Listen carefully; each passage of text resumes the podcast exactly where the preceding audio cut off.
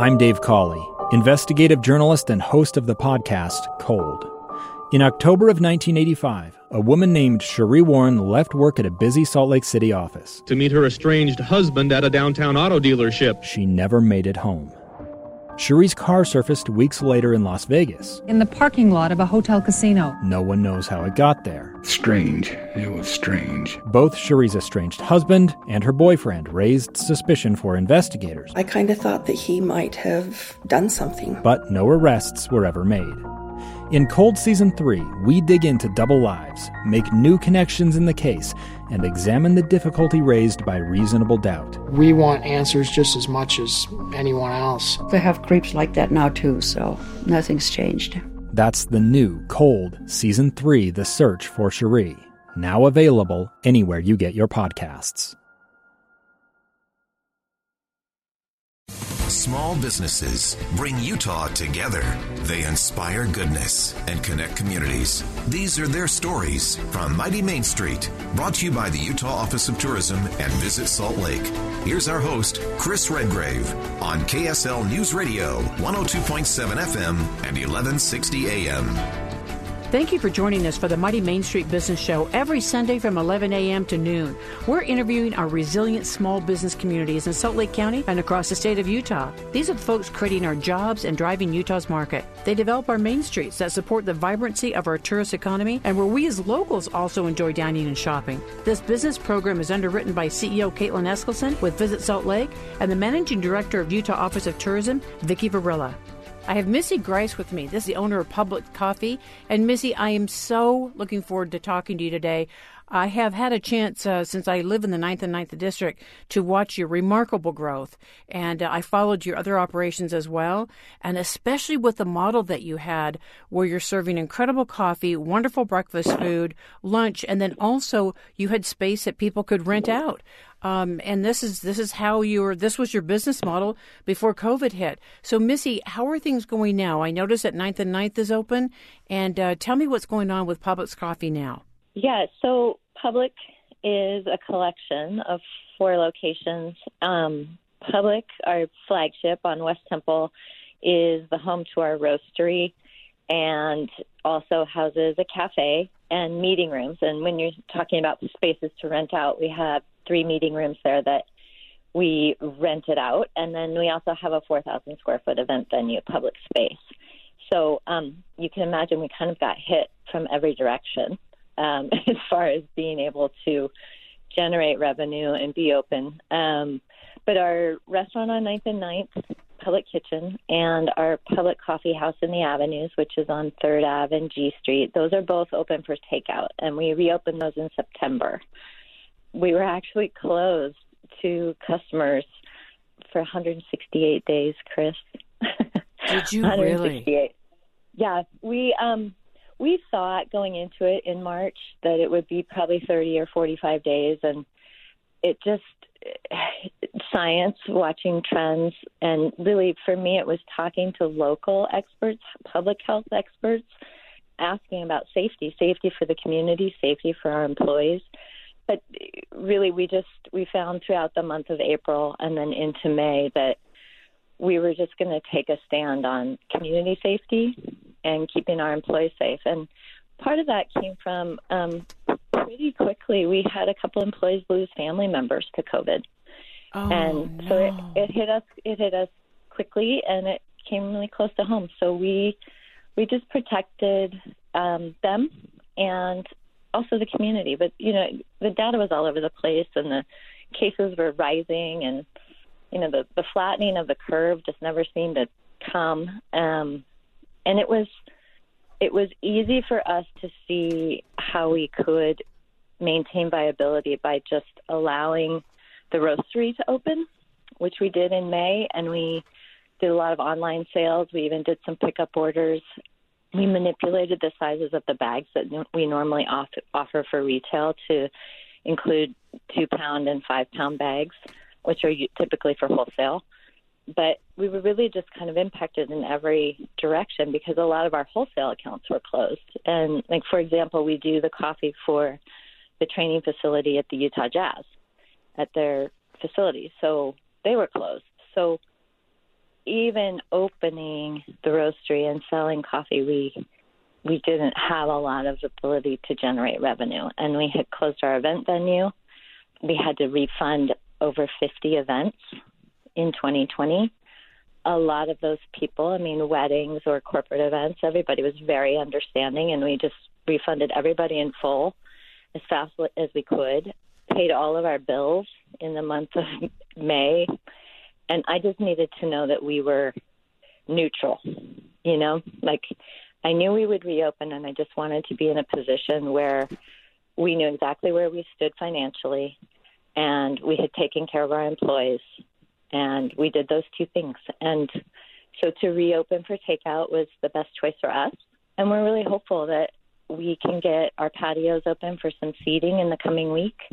We'll still probably do takeout, but people can at least enjoy sitting outside. And we didn't do that last year we really stuck strictly to takeout. And then I'm hopeful that in June, somewhere in June, we'll get some doors open and um, get back to business. Boy, I tell you, um, that's been quite an adventure, Missy, to put it mildly. You know what really impresses me about you, besides so many things, is that they're saying right now with leadership, you know, before it was be highly competitive or that you have vision and focus.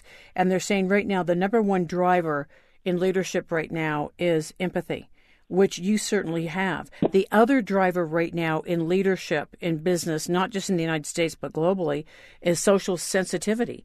And you have that as well. I mean, you have that in spades. It's just, and you know what's so cool about this, Missy, is that you're also going to inspire loyalty from your um, not just your not just your employees, but especially your employees, but also your your customers.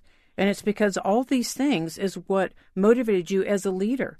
That's transformational leadership. I'm so impressed. Uh, I can well, tell that you're very kind. no, you know what? It's true though, because I can tell that you're inclusive, you're transparent, you're honest, and these are all the characteristics that are leading out right now um, in the United States in leadership. And you've got that. And look at your social sensitivity. I mean, you know, it's it, all it took is that uh, one of your employees had uh, this happen to a family member, and it it heartened you to the point where I mean, and I have seen you closed. I mean, I because I drive by it all the time, and I really just I'm just so impressed with your commitment all the way around. That's just remarkable to me. Wow, thank you. I just I mean, I don't do this alone, and my general manager Joe Gee is a strategist of of the highest regard. I mean, I have the highest regard for this man, and we haven't missed a beat the entire time. We have not had a disagreement about timing or strategy or the model with which we were going to provide service. Our company culture was really strong, and we didn't lay anyone off. Um, people left, you know, for different reasons, some good and some just basically necessity, but we couldn't provide them the hours. But our company culture has remained intact, and it's just kind of reinforced who we are and how we work together. But I don't do this alone, Chris. This this sense of you know social obligation, social responsibility, empathy that comes from all of the people that work at Publik. Like we're a family, and and those are our values. Well, I think it's clear. Boy, I'm telling you, Missy, I you know I was so looking forward to this interview because I have watched your fight and as I said, you're a real business warrior. I mean, you have not given up on any of this. Um, what kind of support did you get, either federally or locally, to yeah. help your business? You know, straight out of the gate, we were one of the lucky people that qualified for the Salt Lake City grant. I believe that was $10,000. And that right there just, it sounds crazy because it's such a small amount of money, but it was a huge amount of money to us at the time where we were refunding venue rentals and that cash, you know, we were using to pay bills and pay vendors and trying to create, you know, an ecosystem where the dairy was getting paid and the bread guys, the Amour Jam, I mean everybody locally, right? And and even the bigger people. But we um we were able to easily procure PPP money, so the payroll protection plan, and that was 60% for labor, 40% for rent, we worked with KeyBank. I have to give them a plug. I've never worked with such professionals, and they made it so easy. Um, but the city and then um, our federal funding through PPP. And then the other thing that we got to do, Chris, that was really cool is we were able to participate with a program called Nourish to Flourish.